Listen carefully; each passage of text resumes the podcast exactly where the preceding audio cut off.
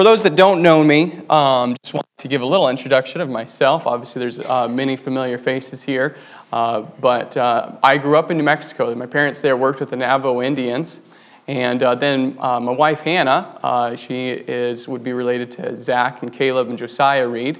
Um, she's from Maine, so we met here in the middle in Wisconsin and uh, we have a little girl named Jenny. And uh, if you haven't met her and you're a college guy, you probably will meet her in the hallway saying hi somewhere along the way.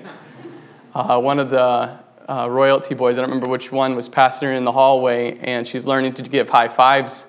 And uh, she put out her hand, and he just, as a good BCM student, kept on going, not to give a high five. she was very disappointed by that, and we got to got to work with her to why that is the case. But uh, she's very friendly. It, my wife will go out shopping, um, and you know, just the nature of different people that you pass and everything. And it doesn't matter who it is. Usually, the biggest, roughest guys are the ones that she's saying hi to, and so she'll sit there and say hi, and she wants a response back, and it'll be from just total random strangers, and my wife will have to also say hi to them as well. So. It gives us all great opportunities to interact uh, with different individuals. Um, and then also, I am related to some different ones uh, here. You have uh, Coleman uh, is my is my younger sister, and uh, then as well uh, Matthew Foerster. He's not my dad, in case you were wondering. He's my brother. I've had college students come up to me and say, "Hey, I met your I passed your dad in the hallway," and it kind of surprised me because it was a surprise visit from my dad, if that was the case. Um, but that he is my brother uh, by 10 years and um, so that is a little bit there of some of the connections, and we've had uh, also have other cousins that have uh, been here, and you may know as well. Uh, Thomas, who's here for seminary classes, is also one of those. So uh, definitely have uh, some relations around. Uh, I was talking with someone else recently, trying to put the connections together, and hopefully this is hopefully this is okay that I say this. But my brother, my brother Caleb, and also my wife has a brother Caleb. So our two brothers married sisters who are Swansons. And don't think too hard about that. It was all legal, but um, our brothers married sisters. So uh, I was explaining that connection all the way around. And uh, really is a blessing, though, to uh, uh just be married to my wife, Hannah. Uh, definitely, both through uh, the ministry and in my personal life, has been just a huge help and challenge. And honestly, even today, what I get to speak on, she's helped in my thinking and to be able to present it. I'd like to talk today about being too busy being successful that we forget to abide. Being too busy being successful that we forget to abide. I think if we were to have a daily interactive relationship with an eternal God, it keeps us from a skewed perspective of success. Um, as we discuss a little bit here, as I want to discuss some on success, let me read some quotes to get us thinking about this topic some quotes that I just, if you were to go look up online, you'll come across a lot on the topic of success. But uh, here was one by Albert Einstein Strive not to be a success, but rather to be of value. To succeed in life, you need two things, said Mark Twain ignorance and confidence. The stairs of success includes these discipline, late nights, rejections, hard work, sacrifice, failure, hustle, vision, focus, and belief. That one was like a picture that you might see someone put up in their home, and it's got the steps and everything. And kind of list those out as the stairs to success. Uh, and maybe some of you, and examples of trying to succeed in a test or something, have, have been on some of those steps of late nights, of hard work, of sacrifice, whatever that might be. Um, examples, just even in our own college life, wanted to kind of give some examples of success uh, I'm, I'm thankful that each one of you successfully got out of bed this morning. And some of you may have roommates that that is a big success and accomplishment. Uh, when I was in the dorm, uh, I'll, I'll, try to leave him unnamed, uh, but it was, uh, he, it was his duty, he, I believe, as long as he woke up on time. He didn't do this if he didn't wake up on time. But if he woke up on time, he would land as loud as he could. He was on the second floor, and then the whole dorm was awake. You had to basically make sure the chandelier stopped swinging from the lower basement uh, when that happened. But it was a success getting out of bed. I hope, uh, you know, in a sense, that grades can be levels and measures of success. About performance opportunities, whether in music and acting and speech and sports, um, even in graduation? Uh, an element, a, some, a time coming up here soon uh, for uh, for different ones in which that is a, a, is a measure, hopefully, of success and hopefully a, a approached with great anticipation. Uh, maybe as teachers, seeing students take steps uh, in the right direction can be a level of success. I have here even another, another element of success that many of you hopefully recognize, right? I was here in year 2013, 2014, 2015, 2016, 2017, 2018. Four out of five is not bad for Judson to be on the board, right? uh, another element of success, maybe, in a sense, uh, but whatever it might be, uh, areas in which we can have tendencies to look at as, as areas of success. And not, not necessarily wrong areas. I hope that each one of you strive to get out of bed in the morning I hope there's elements in which you are striving to be successful in areas of your teaching and areas of your grades. However, I think that many of us can, at times, get a skewed perspective of success from our daily lives and habits. While we should desire to be good stewards of the time and resource that God has given to us, we need to examine our thinking to make sure that we have not become overtaken by wrong motivation for success. Turn with me to 1 John chapter 2 verses 15. 1 John chapter 2 verses 15. We're just going to look here at three verses 15, 16, and 17.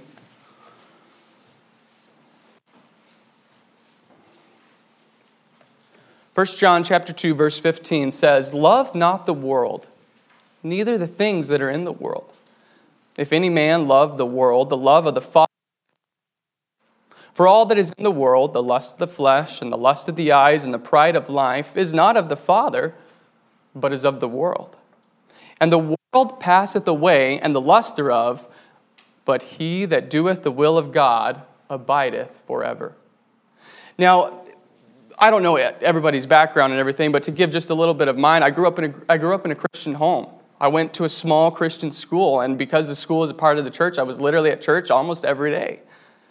Uh, when I graduated from Christian school, guess what? I went to Bible college. And so I was surrounded in an environment, in a teaching and settings where I was around Scripture a lot. And that may or may not be your story, I don't know. But as, when I read this passage and passages similar to this, I tend to think, you know, I'm doing pretty good. I'm, I'm the kid who's in the right environments. I'm the one who's, who's in, the, in the settings in which I should be. And I definitely don't love the world or struggle with those types of things. And this passage really is maybe just for me to study and share with others who are, in, who are struggling in a worldly mindset and a worldly thinking. Uh, you know, I would, I would point out that this passage would apply to someone like by the name of Joe Rivera. Anybody ever heard that name? Just curious. Anybody ever heard? Okay, a couple that I have. Uh, this man, uh, at, at 25 years old, how many 25 year olds in here? 25 or older? okay? At 25 years old, if you're around that age group, he was earning seven figures a year. Some of you would be glad to be earning two figures a year, right? this man was earning seven figures a year, and in New York City, he felt like he was on top of the world. Uh, he was a man who was uh, striving in the financial world and, and succeeding. And again, if you were to look at some of those, that stare of success, he was probably doing those self discipline, late nights, whatever it might be. Uh, well, one of these nights, uh, his, he gave his testimony on a podcast I was listening to. One of these nights, he was offered a pill by a friend to say, "Hey, your nights, your days will be more productive if you take this pill." And by his own admission, uh, in he, what she said, he was already drinking, he was already taking stuff. You know, he's already doing the uh, different things to help keep him on this life of success. So, hey, what's one more? I can keep it controlled, right? And by his own admission he took the, uh, the pill that he took that day, took him from Park Avenue to Park Bench, and basically just went down a road of years of addictions that, had, that took all that he was earning and took all that you had that he could look at as, wow, the world had everything to offer in his mind, and he was on top of it. And yet, again, what Satan can do in, in bringing that all to fruition is just destroying his life. And I could think for a man like this, you know, 1 John 2.15, this was great, love not the world, right? And yet, notice here from the verses in 1 John 2 that we're not being asked to remove ourselves from the world. we're being shown a pattern of thinking that simply hinders a relationship with a Heavenly Father. And it's a pattern of thinking that I think, yes, could Joe Rivera use it, but I think even each one of us in a Christian environment, in a setting like we're in, can be helped by recognizing and heeding the fact that we need to abide with a Heavenly Father. I think these verses, just the way that they, they lay out here, uh, lay out a pattern of thinking that is part of our human earthly existence for each of us. And then it goes and shows us here in verse 17 how, what, what is God's plan for success. So, first, I simply just want to look at the temporal system of success, the temporal system of success. In this system, it lays it out here pretty easily and simply. It says in verse 16, For all that is in the world, the lust of the flesh, the lust of the eyes, and the pride of life it's the world system. It's, the, it's and not just when I say the world system. It's it's sometimes I think we have the tendency to think, well, that's all bad. I don't want to be a part of it. But it's, it's what we live in. It's it's it's what surrounds us. It's a part of our our being, uh, our living here on this earth. Let's just consider a few of these. The lust of the flesh. I've reworded some of them because I think sometimes we have a tendency to think, well, that's not me. We don't want to live there. These are all bad. And yet, the lust of the flesh is, is simply a controlling desire to do, right? Controlling desire to do. How many of you have ever had the desire to fly? Anybody ever had the desire to fly? Any of you have dreams where you fly? I don't dream very much, but my wife does, and then she takes me on her journeys and her dreams. It's great. Um, how many of you want to skydive? Anybody that has a desire to skydive? Yeah? Um, how about traveling?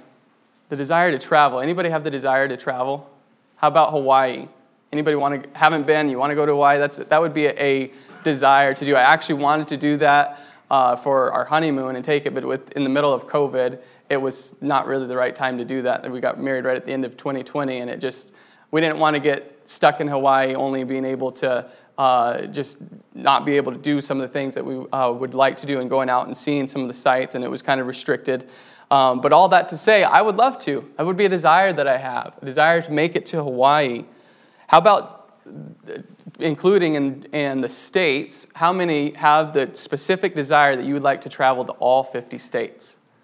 Okay, yeah. See, there's, there's, everybody has within us some desires, maybe some motivations, and others may look at it and think, ah, oh, it's not really a big, big ambition of mine. Well, if any of you that want to travel to all 50 states want to beat the record of how long it takes to touch each of the 50 states, the current record is 133 hours and 10 minutes to make it to all 50 states. That's in less than five days of, of driving and then flew. It was three guys, uh, Peter, uh, Pavel, and Abdullah, uh, who all set that record in just in 2020. So if any, any three college students want to try to beat that record, you'd have to make it 133 hours and nine minutes.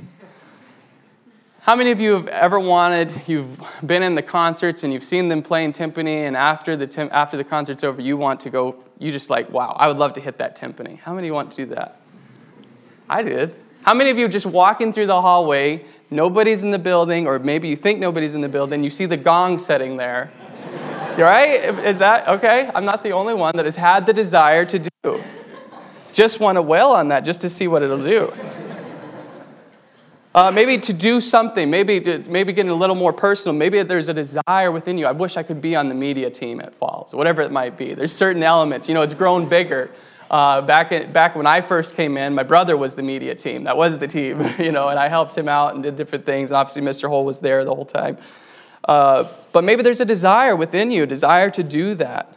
Uh, maybe a desire uh, to uh, different ones that I've talked with, you know, the, the percussion realm of a concert can sometimes be the exciting realm and the desire to, boy, whoa, I wish I could be a part of that element of the concert, whatever that might be, to make a lot of loud noises and do it drastically. Uh, but the desire there to do, I think that's an element in which it, uh, these are areas in which each one of us, okay, these, this, is, this is a part of our human temporal existence. And no, not that they're all wrong, but things that we have to be in consideration of. Lust of the flesh, it lists here uh, 16. It says lust of the flesh, and then also the lust of the eyes. I've written this down as a compulsive urge to have. A compulsive urge to have. Um, I think everybody's desires can be different in areas. For myself, I would much rather, if I had money unlimited, rather have a big truck that could pull all the fancy toys. My wife, my wife would love to have the fancy sport car. How many are in that category? Would love the fancy sport car. To me, it's not worth it to just go out and drive on the roads. I want to be able to have the truck to pull the toys that we can go off roading, right? Okay, so that, that would be kind of maybe a desire, a compulsive urge to have. I work in construction and uh, I love tools. Uh, I love tools. How many guys love Milwaukee tools? Yeah, there's some, there's some out there. Um, if any of you are in this area, you got to go check out Nye's tool sale that they're having right now, okay? I know you guys don't have money, so maybe don't do it, but uh, it really can be addictive, a desire to have. They pack that magazine full and they know what they're doing and getting you there to desire it. Uh, and so that would be an urge that I have, a compulsive urge to have sometimes. I, I even have to, uh, I have to I, I, basically keep a small stash of cash as I get little things aside, and that's kind of like my tool. That's my tool fund, right? I try to try to keep it off to the side and uh, try to build it because when the tool sale comes along, I want to buy everything that's there. Uh, how about current styles? Clothes, the desire to have, whatever it might be, as, as you can watch a trend, even within a college, a Bible college, there can be desires that, boy, I wish I could, you know, have that style. I wish I could look like that. I wish I could be this. The urge to have. How about the newest technology? Uh, you know, I was, I was there in college at one point, and as also being the younger, young, young, not the youngest, but on the younger end of our, of our family, when the, I don't remember what iPhone it was, when it, there was one that came out, and I was the first one to get it, and there was a status level that I had. I felt like even within my family, from a younger, from a younger sibling, I enjoyed having the newest phone, even over my siblings and how that can how that urge can be there and was it was it necessarily a wrong no not necessarily but I think that we can get miscued. And that is uh, here an element of the world that we live in. How about friends? I think we can be controlled by desire to have friends, by our actions and what we're doing, uh, by, by uh, even what, where we spend our time, and sometimes just the desire to have that status level maybe amongst friends. How about someone's ability to communicate? How many, maybe even as you're in a you know, for men in a preacher's class or an evangelist class, or maybe you're in testimony chapel and you think, wow, really well. I wish I had that ability to communicate. Is that a wrong desire? Not necessarily, but it is if it consumes you. How about someone's testimony? Sometimes I think we can uh, grow up at, maybe in our different environments and we hear someone else's testimony, their life story, what God did, and we can think, boy, I wish I had that testimony because I would be able to have a story that's actually worth sharing. And we can have, really have that desire, that urge to have. Uh, the other point that's given here is the pride of life. I wrote this down as a, consu- a consuming urge to be. Consuming urge to be. This is not one of mine, but how many of you would love to be in politics? Anybody would love to be in politics? My wife kind of would like to be, I, I think, right? Is that still right, honey? Yes, she would love to be in politics. All right, that is no desire on my part, but maybe that is for you. The consuming urge to be. How about being famous or being a hero? I know as a younger boy, I always loved telling stories in which I was the one who was the hero. And there's an element, I think, each, in, within each one of us, we carry that into life that we, we enjoy that. There, there's an element of which we maybe would enjoy that, even in a, in a realm like this, to be the one who could be the, at the forefront consuming urge to be. Maybe, maybe for some of you, it's to be a president of one of the four fellowships. Wow, that would be great, right? Who's, current, who's currently the president of, of the fellowships? What four presidents? We got who's president of Taylor? We don't know? Wow, okay. All right, how about president of Judson? Hey, there we go. I like that. All right, how about Fraser? Sergio, good. And Last one? Go for it. Yeah, good. All right, Quincy. Um, no, but all those, uh, okay, whatever it might be, there, I think in, a, in an element, maybe we can have that. Maybe different ones can, can have that desire. And again, not that I'm not at all saying that those positions are wrong or even wrong to have that desire, but to be consumed by them can be the error in it. Uh, maybe the desire can be to be the number one fellowship. You know, I kind of toted that at the beginning, how much Judson was on it. And yet, could that be a wrong uh, desire, an urge to be? Uh, maybe to be noticed for your talent, to be noticed for who you are, sometimes even as a person. Uh, to be noticed in your area of maybe you feel like you have an area of acting or music or teaching or sports and feel like you want to be noticed in that. Uh, maybe it's to be a part of some music or traveling group that's going on. That was always popular, and I think still is within our college, can be something that, boy, to be a part of that group, to be a part of that element, to be part of uh, that ministry during the summer, that is what would really be on my bucket list. Maybe on your bucket list is to be the next Scrooge for the Christmas program. I don't know. Maybe that desire is there for you. It's not for me, but uh, to, for, for you, that might be your next bucket list. All, all of these things, I would say, to put it simply, the lust of the flesh, the lust of the eyes, the pride of life, the key for us to realize as we look here at this passage, look with me at verse 17. It says, And the world passeth away. All of these things that can be, uh, that can either uh, be a desire to do, an urge to have, or an urge to be, it's all temporary. It all, none of this in, in, this, in this world system, this earthly life, it all dies. It's not success. And I think while we understand this truth sometimes in our theology, sometimes in our thinking as we're out witnessing, I do think that we can forget that even in our daily tasks and in our ministries, in our fellowships, in our classes, we can be consumed by everything that is temporal. We can be consumed by some of these things that you like wrong to have those desires. God, does, there is an element in being a part of this uh, of this earth that these are going to be there, and things that we can even maybe laugh about, interact with, and have a table conversation about. And yet, we have to be careful that we don't become too busy being successful to abide. I think the point here that Christ, uh, that God, that is made here in this, uh, in verse 17, is really what is key to this whole passage. Look at it with me here at the end of verse 17. It says, "But he that doeth the will of God abideth forever." You know that God's eternal, what God's eternal plan for success is? It's for you and I to abide in Him, doing His will. It's a godly relationship of daily and complete victory. You know that this relationship uh, that each one of us can have, it starts by accepting the life that the Son has to offer. Now, I know in saying that, it, it's, it's very simple, and we're going to look here at two verses that, that should be common to all of us, but turn with me to John 14 and verse 6. John 14, verse 6 is a, a verse that is short, something I've preached on in the bridge, and we've gone through several elements there in our addictions ministry. But John 14, verse 6, Jesus says of himself, Jesus saith unto him, I am the way, the truth, and the life. No man cometh unto the Father but by me. So here you see the element of Christ say, saying, This I, I, am the life. I am the one who wants to be your life. In, in 1 John 5 12, if you want to turn there, 1 John 5 12 says, He that hath the Son hath life.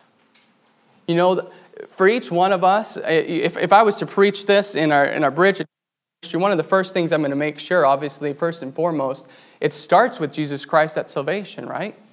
Yes, that's, in that, that's the, first, the first moment for us to start on that journey of life is salvation. But I think here and even now, you know, looking at First John, this was a, a message here to believers. A message to be reminded that Jesus Christ, just, just as you received him at salvation, he's your life today. And starts in each one of our lives by accepting Christ as that life. Not just as we accepted him for that eternal salvation, because I think sometimes we can kind of put Jesus in a box of saying, wow, thank you so much for the salvation, and when I die, I've security, right? Like, yes, we could all, I'm sure, answer and say, I'm, I'm eternally saved. I'm eternally secure. When I pass away from this earth, I'm going to be able to enjoy that life everlasting. Yes, I have him as my life. And yet, do you have him as your life today? Have you accepted Him today for the tasks and the journeys and the things that maybe you would struggle with or maybe you'd find victories in? Is He your life today? Uh, in our bridge program, uh, often I'm working with many that are living in the temporal. And yes, while I've tried to relate this message to some of the temporal things that might be uh, within, within a college, you know, in a, in a bridge program, you're working with people that on a, on a weekly, sometimes daily basis, they're recognizing, yeah, I'm living in the temporal and it's not working. I'm living in a life that, of, of depression, of drugs, of, of addiction that I want out. I, I want life. And so when they read this verse, it, it often will, will come alive. And as we've talked about it with different ones, if they will apply it and put this into practice, it's very key. And yet, what about for us? Maybe growing up in a Christian home, maybe in a Bible college. Uh, how are you putting this into practice of seeing Christ as your daily life? I think sometimes it can be harder for individuals like us who simply read this and we don't recognize that we as well are living in that temporal. We as well are sometimes consumed by these desires. Um, I've challenged the bridge, those in, in our program and our ministry, I think so often, yes, we, we can accept Christ as salvation, and yet we leave him on the cross for our daily lives. When it comes to, when it comes to our eternal security, thank you for saving us, and yet he's still hanging there because we haven't accepted him for our daily victory today. And I want to challenge us here today that yes, we can thank him for eternal life, but don't fail to recognize that he has provided everything you need to live your life in victory today. Eternal success starts by acknowledging Christ and his life lived through me on a daily basis. You know, this life, while it starts with Christ and, and an element in which I do believe that we need to be better at accepting that on a daily basis to move forward in, it also continues in a daily interactive relationship. In John 14, verse 6, it was very simple there that Jesus said, I am the way, the truth, and the life. No man comes unto the Father but by me. And I believe that was meant to be every day that we come unto the Father. You know, as we continue uh, in, in a daily interactive relationship with God, we have the privilege of interacting with an eternal God. You know, why we live in a temporal world, why we live in a world that, like, you and I cannot see into the future, and yet we can interact with a God who does. And when you and I take the time to interact and abide, as it, as it explains here in 1 John 2, verse 17, to, to do with the will of God abideth forever, guess what? We're interacting with a God who's eternal a God who sees beyond the realm of even our own lives and gives us an opportunity to be a part of something bigger than ourselves. We have that privilege to interact. James 4 8 says, Draw nigh to God, and he will draw nigh to you. Do you know you have that privilege today to draw nigh to your God? Do you know you have the privilege of an eternal Heavenly Father drawing nigh to you? That's today. Abiding with God leads us to proper thinking in our daily lives. Look with me at Romans 12, 1 and 2. Would be a verse I would think you would familiar with uh, through different classes or uh, things that you've been in. But Romans 12, 1 and 2 says, I beseech you, therefore, brethren, by the mercies of God, that ye present your body a living sacrifice, holy, acceptable unto God, which is your reasonable service. And be not conformed to this world, but be ye transformed by the renewing of your mind, that ye may prove what is that good and acceptable and perfect will of God. And just recognizing that as we are submitted to a relationship with God, He transforms by the renewing of your mind. So as we are abiding in a relationship with an almighty eternal God, that is successful life. And that is where we find the victory in our daily lives to interact with, yes, these temporal desires, these temporal things that we're doing. Psalm 61, verse 7 and 8 He shall abide before God forever. O prepare mercy and truth which may preserve him. So will I sing praise unto thy name forever, that I may daily perform my vows. You know that you and I need to be in a abiding relationship every day to perform our vows, to perform what we are doing, and not in a sense of, of performing for, to be accepted by Him, but abiding in Him and then accomplishing His will, His task that He sent us to do. I'm going to give a, just a personal story, hopefully, to kind of relate and pull this all together here. I was a senior uh, as a Bible college student here at BCM. How many seniors? Raise your hand if you're a senior. All right, I was right there. This is the time. I was the president of the Judson Fellowship. Raise your hand if you're a president of any fellowship. Okay, we got several. We already went through them. I was an RA at the dorms. How many RAs do we have in here? Raise your hand if you were an RA of any of guys or girls dorm. Do they have RAs in girls dorm? Maybe they don't. I don't know. I only saw guys raising their hands, so that's what I was asking. I was a teen leader. How many of you are leaders in the teens? Any, any teen leaders? Got a couple? All right.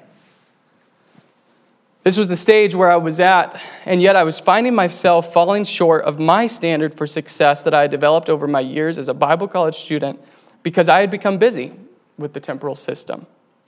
I was failing and struggling under the weight of my responsibilities. And in essence, I began to blame the college. Blamed the college for giving me so many responsibilities, but also blamed myself because I couldn't handle it all. As my lists were, were growing in areas that I was failing in, and I was even becoming frustrated with the staff and faculty, not because I blamed them, but because they didn't have answers for me. Here I was in, within the system, within, within a, a environment that, yes, I should, be, I should be a successful life, right? And yet their answer was, you need to go to your Bible and find it. And that was frustrating to me because I thought that's where I was because I was checking off whenever the things come up. I had my time with God. Sure, I did that. And it finally came to a point for me, like I said, it was here, here my senior year, uh, president, RA. I was ready to be done. Ready move forward. I don't know what that, I don't know what that would look like, as I, obviously as you're, you're maybe uh, have found yourself in similar situations as you prepared for different things and you're just ready to be done. You know, I've, I took a Saturday, um, a Saturday morning, I, I set it aside and I just decided, you know what? I'm ready to be done, but I'm going to talk with God about it. And it was in this moment that I found very clearly a moment of drawing nigh to God. And you know, God's principle of draw nigh to me and I'll draw nigh to you is a promise for us. And as I took it that Saturday morning, he began to show me that I had developed a skewed pattern of success in which I had pursued what I could do, who I could be, what I had to offer, more than I had pursued doing his will and abiding with him. Making the choice to be in a godly environment or coming from a good family, it was a great choice, but it's not enough. I needed a daily interactive relationship with God to overcome my wrong thinking of success. You know, I'd written my list of failures down. I actually had physically done that on a piece of paper, and it, the list was constantly growing of the areas that I was failing in, in multiple of these areas. And yet, he so graciously encouraged me that Saturday morning that I'd set aside some time to just get with him. He encouraged me as I poured out my heart, my frustrations, and challenged me that he wanted to take and turn all those failures and wrong thinking and patterns into victories if I would walk with him. And you know, just to be honest, I'm no longer in any of these roles. I'm not the president of Judson Fellowship. I'm not in Bible college. I'm not, a, I'm not a senior anymore. I'm not an RA in any of the dorms. And I say all that to say those were temporal, but keep in mind, I did need to be in all of those. So, yes, while we live in a temporal world, this doesn't mean we remove ourselves from the situation. I found myself in these temporal roles, and I wasn't succeeding because I had a skewed perspective of what success looked like. I was pursuing the temporal instead of the eternal relationship of abiding with God. So I don't know what it is in application for you, maybe for you as a student. Are you so focused on being a successful Bible college student that you've forgotten to meet with your Savior? Maybe for you as a teacher, whether of a class, whether of a student, I don't know, but have you become overwhelmed on being a successful teacher in your communication skills, maybe in your wealth of knowledge, maybe in the lesson preparation, or maybe even figuring out troublesome students? And yet, becoming so overwhelmed in the success in those areas, you've forgotten to spend moments on a daily basis with the Savior offers you daily life and victory for someone in any sort of leadership here, as a president, as an RA, as a dorm leader, as a small group leader, have you been overtaken by a motivation for success that has left you no time to hear from your Savior and to abide in Him? So let me ask you when was the last time that you set some time aside to draw nigh to your God? Have you in any way become consumed with the temporal existence and not allowed time for an eternal God? You know, the world and its system offers us a temporal pattern of success. Can there be Success there, can there be achievements? Yes. But it's temporal and it's going to pass away. So let us remember and take advantage of God's promise to abide with us. Daily interactive relationship with an eternal God will keep us from a pursuit of success. You and I can have true eternal success every day of our lives.